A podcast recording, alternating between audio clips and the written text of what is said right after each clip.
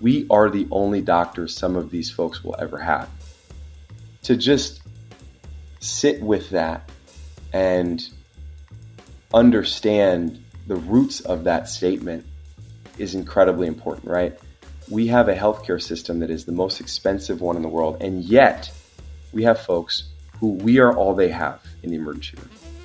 And so, with that, I think we have an incredible opportunity to really you know, provide some inflection point moments in the lives of vulnerable people. The second thing is that if you really care about people and if you really care about listening to their stories, there's no place where you see humanity most in the raw uh, than in the emergency. We are we are subject to the mortal drama of what it means to be human on a nightly basis. We see the everyday violence of poverty. This is the Visible Voices podcast. I'm your host, Dr. Resa Lewis. Before we get started, here's a word about Revision Path. My name is Maurice Cherry, and I'm the host of Revision Path, an award winning weekly interview podcast that showcases the world's best black designers, developers, and digital creatives. If you're looking to get inspired, then tune in each week for in depth conversations that explore the creative journey, including the processes, thoughts, and motivations behind these awesome creators shaping the future of art, design, and technology. Hi, listeners. Thanks so much for joining. And today I'm in conversation with Dr. Alister Martin. Now, scroll all the way back to episode 44, and you'll see that Alister first joined us then. Between then and now, a lot has happened. He has become the CEO of A Healthier Democracy. He also just completed a year in Washington, D.C. as a White House Fellow.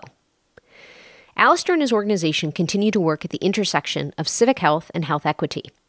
He himself is research faculty at the Harvard Kennedy School Behavioral Insights Group and clinical faculty at Harvard Med School in the Center for Social Justice and Health Equity. Three of the initiatives that fall under the umbrella of a healthier democracy include Vote ER, Get Waivered, and Got Vax. Simply, Vote ER helps register voters through kiosks and emergency departments, also helps healthcare workers register patients, also helps healthcare workers register healthcare workers. Get Waivered is a program that helps ensure patients with addiction get the recovery treatment they need. And Got Vax is a program to help vaccinate high risk communities where they live and where they work. It's patient centered, it's health designed. Okay, the next initiative that you're going to hear about when the conversation begins is something called Link Health, and I really love this initiative. Did you know, audience, that a good percentage of the US population does not have access to high speed internet? And guess what? High speed internet is crucial for telehealth. Let's get to the conversation we have uh, another initiative that we're beginning to launch uh, here in Boston called Link Health. And the problem that we're trying to solve with Link Health is that COVID triggered this pretty dramatic uh, uh increase in the use of telehealth and telemedicine in this country. And that's good in general. It's a good thing. It, it, it provides us another opportunity to reach our patients, lowers access barriers in, in many cases. However, it can be an incredibly bad thing if we are not careful. It can potentially widen the digital divide. Why? Because in this country, we still have almost 25% of the population that doesn't have access to high speed internet. And so, thankfully, the Biden administration is all over this. They passed um, a provision in the bipartisan infrastructure law called the Affordable Connectivity Program. It's up to $75 a month to pay a patient's internet bills and it gives them $100 to buy a new computer. Uh, over 40% of all American households are eligible for this, which is incredible. But we have only just scratched the surface in terms of signing people up. So we've only got 25% of the eligible population signed up. And so Link Health is all about using healthcare spaces in healthcare settings to get people signed up for the Affordable Connectivity Program so that they leave the waiting room with money in their pocket to pay their internet bill and money to buy a computer or a laptop uh, or a tablet. And so we've just gotten started here in Boston. We've done a number of clinics helping people get access to the, the program. Yeah, I saw this and uh, I went bananas. I think it's fantastic, and I think it identifies a really, really important need what we saw in Philadelphia was this amazing expansion during COVID of the use of telehealth. Emergency departments volumes dropped. No one wanted to come because no one wanted to get infected with COVID. Urgent cares closed, and there was a real need. Uh, what we saw is many of us got educated quickly on the use of the software, and we were ready to go.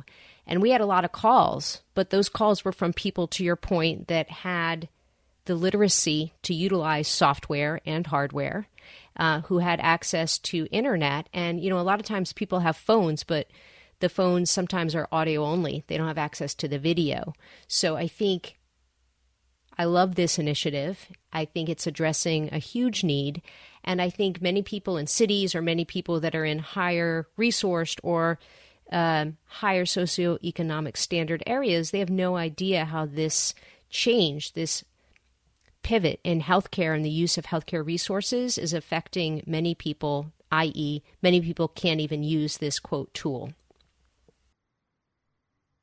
That's right. That's right. And if we're not careful, you know, we are going to shift to, you know, these really cool, exciting digital interventions, and we are going to leave behind a whole proportion of our uh, uh, of our patient population because they simply can't get on to the internet. 100%.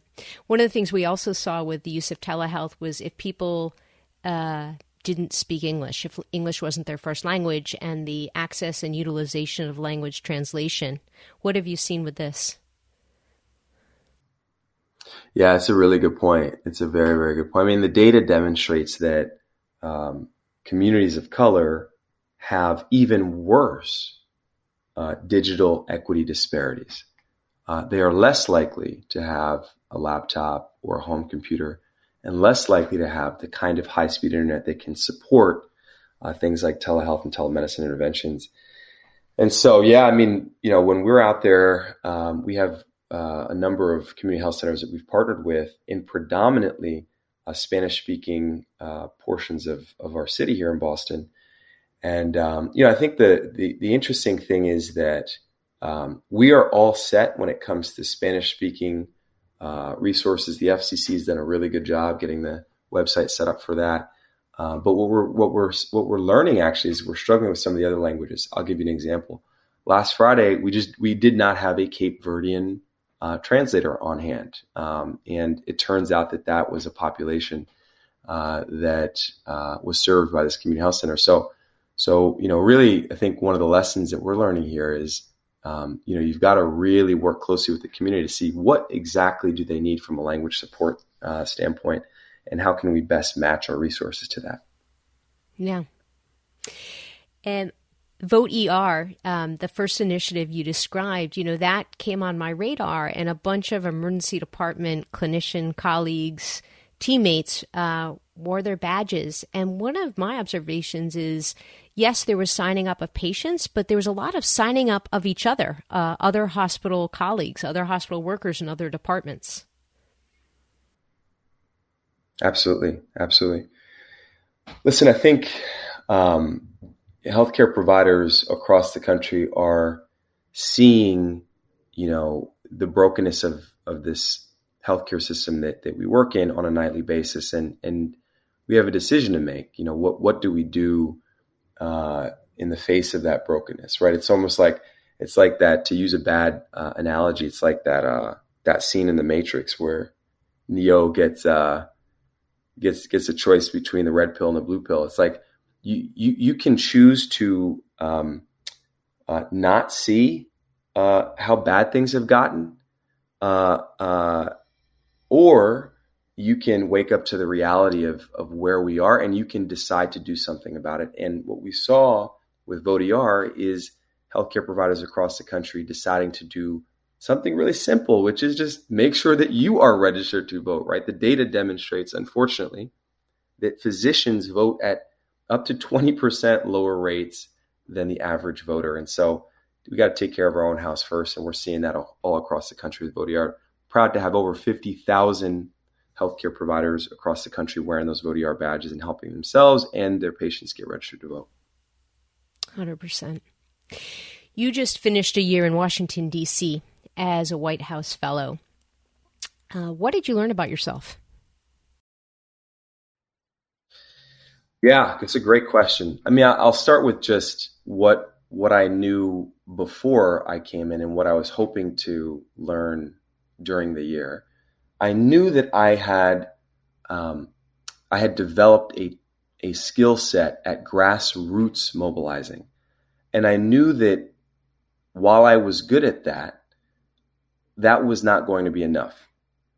I knew that if I was really uh, interested in making the kinds of transformational, transformational and sustainable change, I was going to have to figure out this dance between the grassroots and the grass tops, right? Because the federal government, right, is the is the is the best way to impact the most people in the most number of ways. And so I knew I had to figure out how to get that coordination right between the grassroots organizing I had been doing and translating that into systemic change at the grass tops. What I learned about myself is that in that process, I had I'd always sort of shunned, you know, sort of the the the, the inside game work, right? I'd, I'd always shunned the like federal government or the, the the the formal authority work. I'd much rather, as Steve Jobs would say, I'd much rather be a pirate than work for the Navy, right? Um, I thought that I would not like being in the federal government uh, because it would be too slow or too bureaucratic.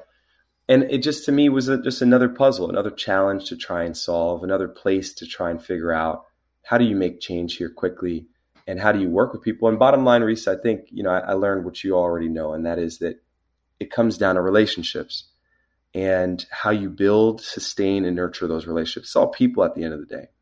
Um, and so I think uh, if I if I could share one thing, it's that um, you know I, I um, I, I, reinforced how important it is to take care of people and and, and to really uh, sustain and nurture relationships between the folks that you're working with. Yeah, yeah. Speaking of relationships, you've been asked a lot about mentoring and mentorship. You identify as a mentee, you identify as a mentor. You know, can you think of a time that a mentor mentee relationship just went bad, and it just went wrong, or you had to break up with your mentor or your mentor broke up with you? I don't think I have a good answer for you on that one. Um, I maybe this is a bad thing, but I um, I think that if someone has taken the time to learn enough about me to mentor me, um, I want that person in my life moving forward. Now, it's possible that we will shift our relationship and the and and the nature of the relationship will change. The cadence of talking and the expectations might might might might transform. But if but if someone has cared enough to learn about me and my work, I, I want to keep that person in in my orbit, right? Because ultimately, uh, you just never know what life has in store for you. And you never know, actually, if that mentor who you worked with eight years ago on that project um, will be very, very, very useful as someone who will provide some, you know, clear counsel on an issue or will have expertise that you need in the future. And so I'm, I'm not, uh, I'm not uh, quick to discard or, uh, you know, sort of let let those kinds of relationships go, because I think that I just don't know everything, quite frankly. And um, I I don't know who in the future might be useful in terms of doing this critical work. Like the work is hard enough that we're trying to do here, um, and I'm going to need all the help I can get uh, to make sure it's done in the right way, and, and that's going to require you know surrounding myself with people who are smarter than me in really specific ways. Yeah. Hence the finding allies and developing your reservoir of people.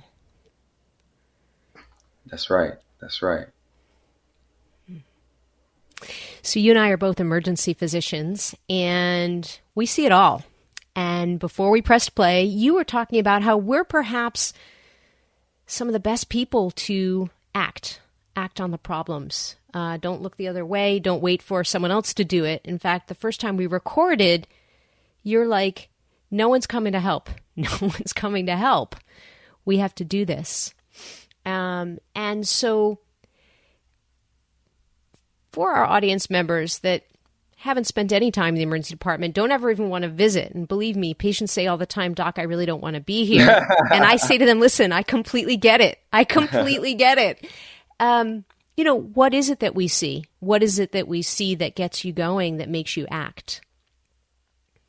Yeah, particularly now, Reese. I don't know how things are for you guys in Philly, but uh, man, our wait times have have multiplied, and you know things are are really really bad right now. I think there's a there's a um, things are always challenging um, in the health in the in the ER. We are right. We are we are asked to do so much, but I think in particular now, I'm not sure exactly what's going on, but it's certainly a lot worse than I left from uh, when I went down to DC.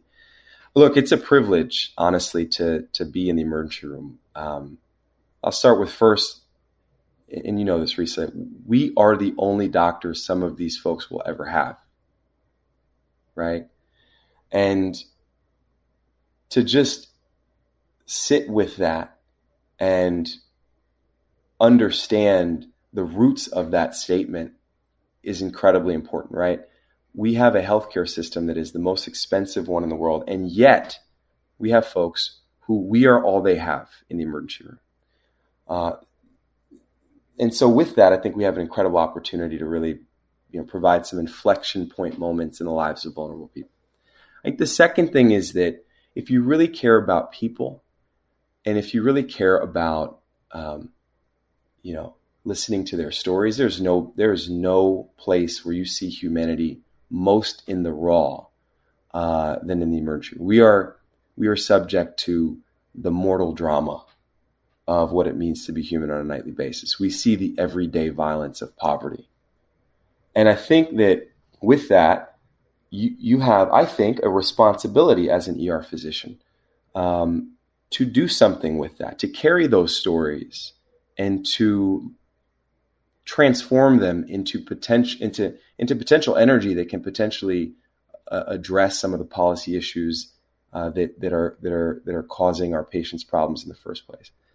Um, and then I think the last piece is that you know we are uh, uh we are also there in people's you know worst days of their lives, and you know it's an it's it's a privilege I think just to simply sit in the rubble with people, right? And often what our patients are asking us is like, can you listen while I feel this? And uh, that has nothing to do with medicine, like, and everything to do with medicine, if you know what I mean. Like, it has nothing to do with the biological or the pathophys. It has everything to do with can you be a uh, a good human being and listen to another uh, human being feeling, uh, you know, some uh, some really intense feelings uh, in a in a hard time in their life, and that's just an incredible, incredible privilege Yeah, you and I are on the same page. And in fact, um, you've shared that you have an active meditation practice. I do as well, uh, coupled with some yoga. And what I've noticed is the more uh, I can maintain that practice and be present with that practice for myself, and then I bring that to work, I have noticed a change with the intensity of my interactions and my relationship and of the understanding of patients. Yeah, and I take it a step further. I mean, I, I, I, agree with all of that. And, you know, one thing I'm beginning to notice is, you know, what, what I derive um, uh, satisfaction from when I'm meditating is this self transcendence, right? This ability to sort of like move beyond the daily chatter, the like, you know, everyday kind of, you know, the annoyances of, of, of living in, in our, um, in our like always constantly on world. Um, and it's, it's like this, this like ability to step away from the self, uh, that is important when I'm meditating. Um, I, you know, I'm finding actually that, that like, as I, you know, I've been, you know, in, in emergency medicine now for about eight years, as I'm as I'm getting um, more experienced, I'm realizing that there is a certain meditative element to taking care of another human being too. It's this again self transcendence. You are leaving yourself to an extent at the door and, and really focusing 100% of your efforts on listening to this person being attentive and attuned to them, and really trying to uh, put yourself aside and and um, and be there for that person. It's, in in essence, it's like the most present I think I ever am is in the emergency department, right? Because you're just there, right? You have to be because if you're not, you miss them. Yeah.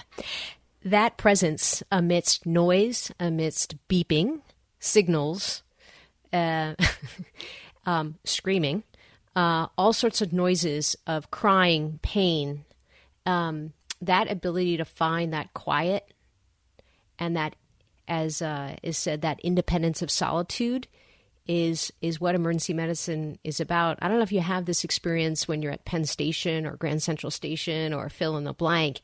I look around and I think this is just like the emergency department. This chaos, these noises, but somehow it all works and you can find your way to where you need to go. Mm-hmm. That's right. That's right. Health design is one of my particular interests, sort of patient centered, person centered, um, end user utility and designing so that it really helps and keeps that person central to the design iteration brainstorming process. So how does a healthier democracy health design and use the end user as part of the process?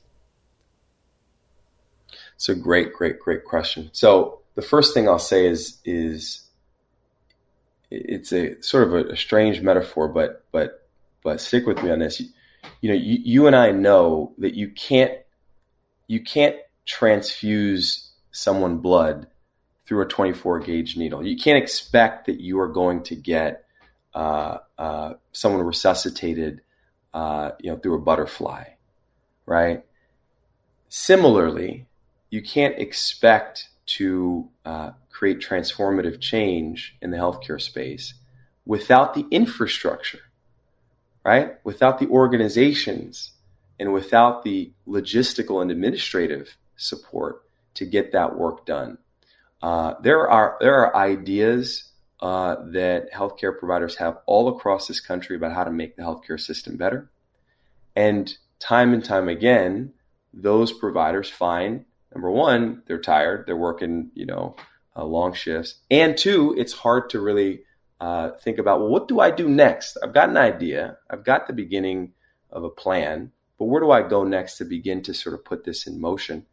And um, and and that's and that's what we are doing with a healthy democracy is really thinking about okay, now you've got a plan, you've got an idea, let's put the patient at the center of that, and let's make sure that we can think through this in a behaviorally uh, uh, intelligent way in terms of uh, using behavioral science to really create um, nudges that make that uh, intervention uh, more seamless and uh, done in a, in a, better way. And let's get to work and let's see if we can get it done.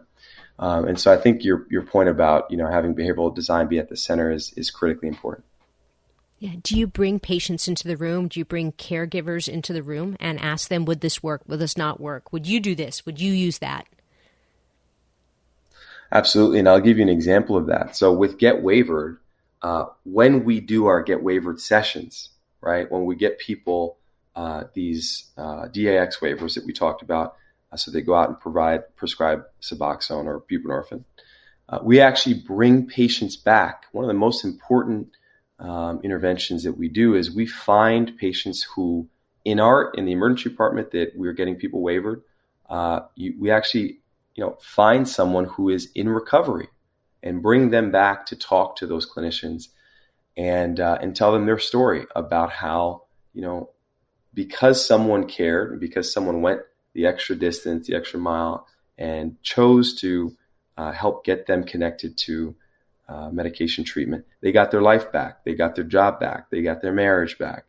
Um, and then the patients tell them and in the future here's how uh, just so you know uh, uh, here's how the way you communicate to me lands on me. And here are the things that I want you to know uh, now that you are out there helping patients with this newfound power um, of, uh, of a buprenorphine uh, prescription.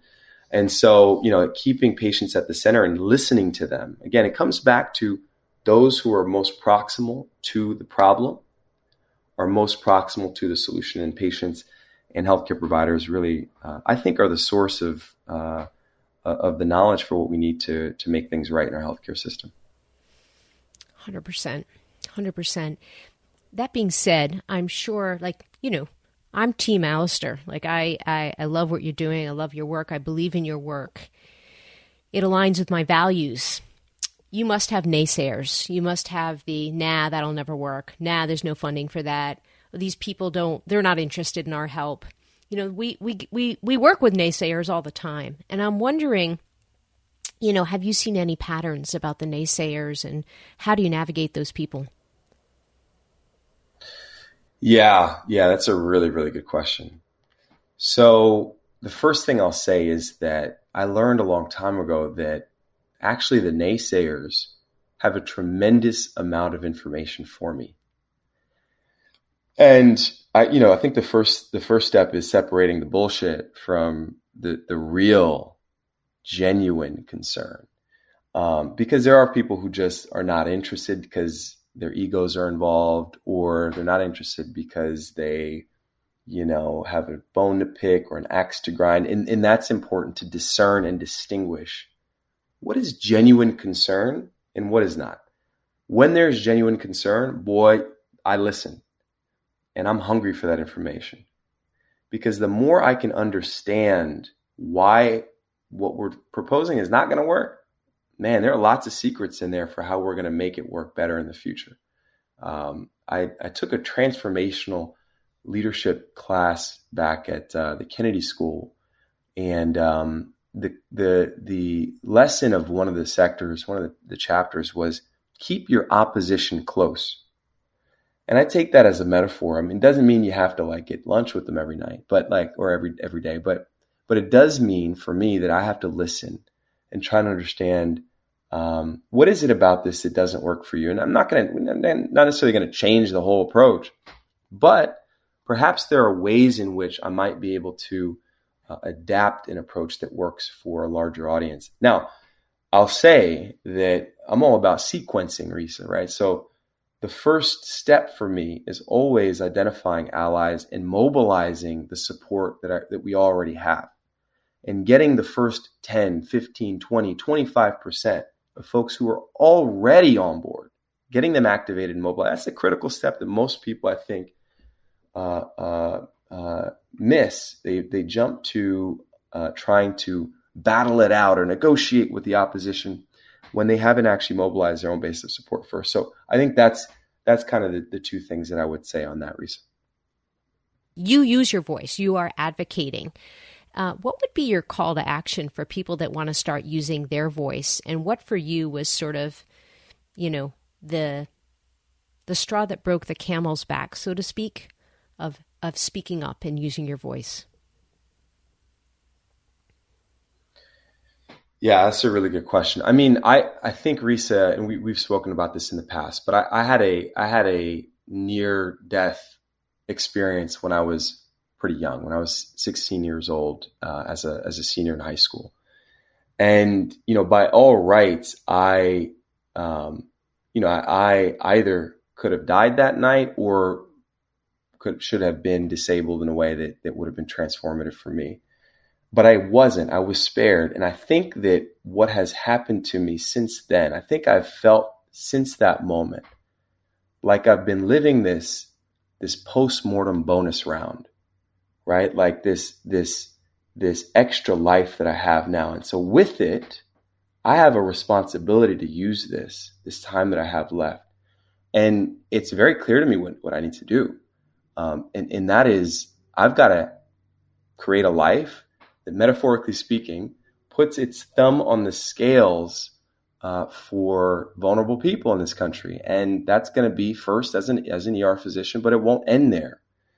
And so I think that uh, for those who are listening, you are living in, and I think the beginning of the golden age of healthcare provider organizing. Look around you. There are magic beanstalks uh, uh, uh erupting everywhere. There, there's there's We Got Us. There's the work with with Get Us PPE. You saw across the country providers mobilizing around that. There's Vote ER. There's the Reproductive Health Care Coalition that the American Medical Women's Association leads on abortion access. I mean, you are living in the golden age, I think, of provider organizing. You got to get in the game, right? Because you've got a decision to make. There's there's a, a quote that I think about a lot um, uh, that James Baldwin uh, uh, said, and that is that not everything that is faced can be changed, but nothing can be changed until it's faced. And so you'll have a decision to make out there, listeners. And that is, you know, you, you see how the healthcare system is, and what will you do now that you see? Because you can't unsee it. And so we invite you to get in the game.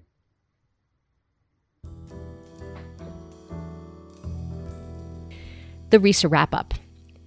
Major thanks to Dr. Alister Martin, Alister. And as I told him, I am Team Alister. What I really like about his approach is his welcoming in, his warmth, his openingness, the fact that he doesn't close doors on people and on relationships. He is collecting allies, he says. He's collecting his reservoir of people. And you listeners should try to be a part of that reservoir. That's it for this week, audience. See you next time. The Visible Voices podcast amplifies voices both known and unknown, discussing topics of healthcare equity and current trends. If you enjoyed this episode, please rate and review us on Apple Podcasts. It helps other people find the show. You can listen on whatever platform you subscribe to podcasts. Our team includes Stacy Gitlin and Dr. Giuliano DePortu. If you're interested in sponsoring an episode, please contact me, Resa at thevisiblevoicespodcast.com. I'm based in Philadelphia, Pennsylvania, and I'm on Twitter at Resa E. Lewis. Thank you so much for listening, and as always, to be continued.